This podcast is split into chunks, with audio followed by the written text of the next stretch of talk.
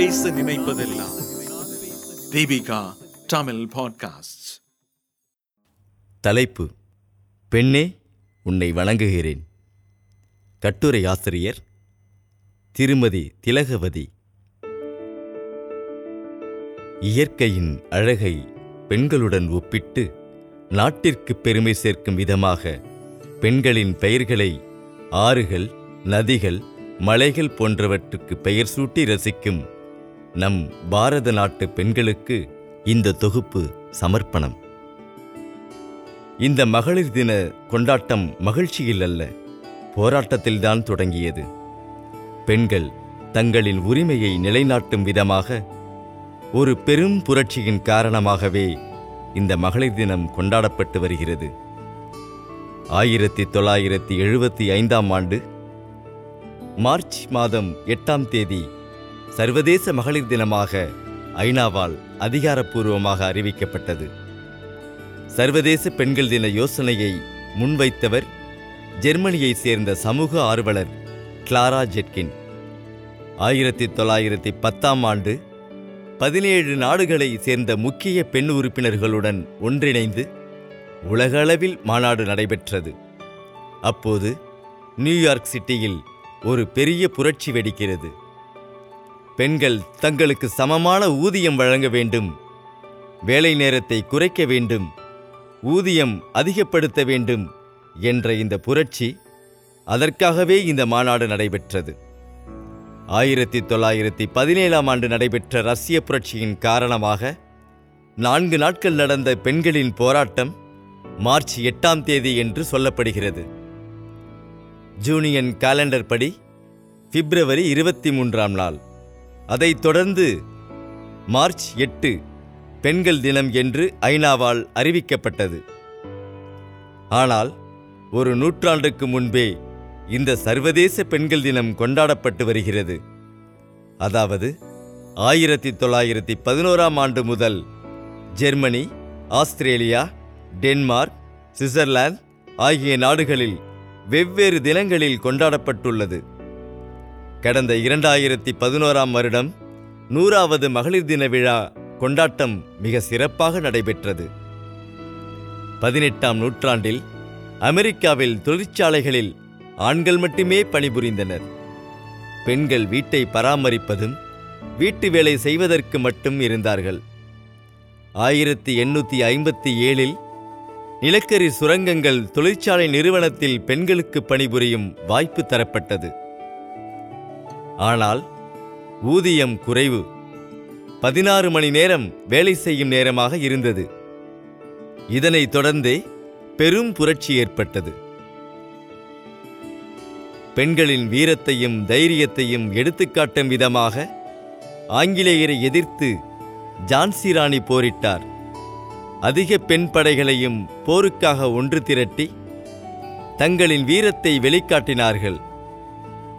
சங்க காலத்திலோ பெண்களின் வீரத்தை குறைத்து மதிப்பிட முடியாது.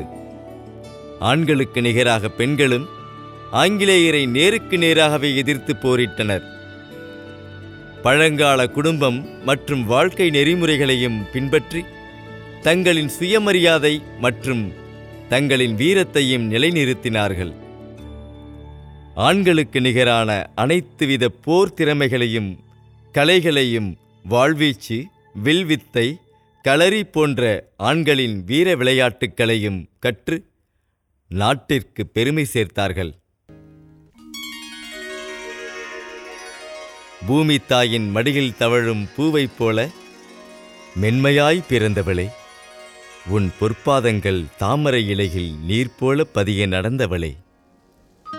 சிறுவயதில் பாரத மாதா போல் வேடமிட்டு நாடகம் நடத்தியவளே பருவமங்கையராய் ஜான்சிராணி போல் வீரம் கொண்டு திகழ்ந்தவளே. மகள் சகோதரி தோழி மனைவி அன்னை போன்ற பல படிகளை சவாலோடு கடந்தவளே. தந்தைக்கு தன் மகள் இளவரசி சகோதரனுக்கு தன் சகோதரி குறும்புக்காரி. தோழனுக்கு அவள் ஒரு கண்ணியமான தோழி. கணவனுக்கு அவள் ஒரு தேவதை. மகனுக்கு அவள் ஒரு உன்னதமான தாய். ஆனால் இந்த சமுதாயத்தின் பார்வையில் அவள் ஒரு சாதாரண பெண்.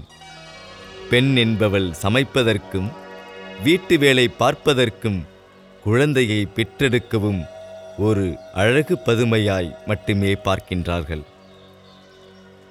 ஒரு பெண் எப்போதும் தன்னை அழகுபடுத்திக் கொண்டு மேன்மையான ரூபமாகவே காட்சிப் பொருளாக இருக்க வேண்டும் என்று காண்கின்றனர்.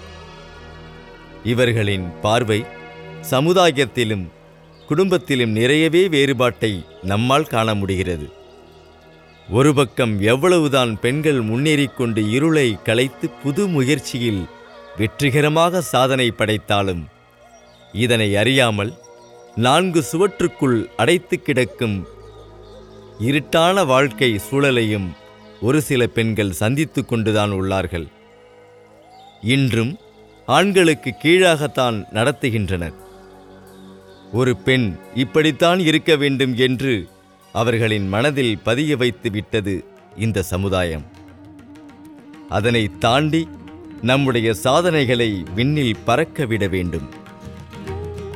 மாதர் தம்மை இழிவு செய்யும் மடமையை கொழுத்துவோம் என்று பெண்ணுரிமைக்காக குரல் கொடுத்தவர் பாரதி. பெண்களை மதிக்கத் தெரிந்த பாரதி நாட்டின் பெரிய சக்தியாகவே பெண்களை பார்த்தார்.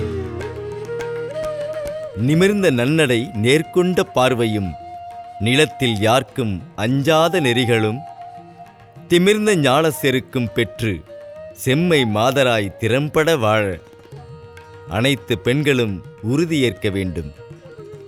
பெண் என்பவரின் அடையாளம் அழகோ உடலோ உடையோ அல்ல.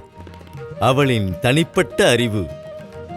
அவள் நடை அவளின் குணம் ஆகியவற்றை நிலைநிறுத்த வேண்டும். பெண்ணே உன் கனவுகள் இல்லம் தாண்டி சென்றாலே உன் புகழ் விண்ணைத் தொடும். நீ பெண் என்பதால் உன் கனவுகளை மறைத்து விடாதே உன் கனவுகளை வைத்தே வாழ்வில் நீ முன்னேறி செல். பெண் குலத்திற்கு பெருமை சேர்ப்பது ஒரு பெண் மட்டுமே என்பதை மறவாதே. கடுமையான முயற்சியால் போராடு வெற்றி உன் கையில்.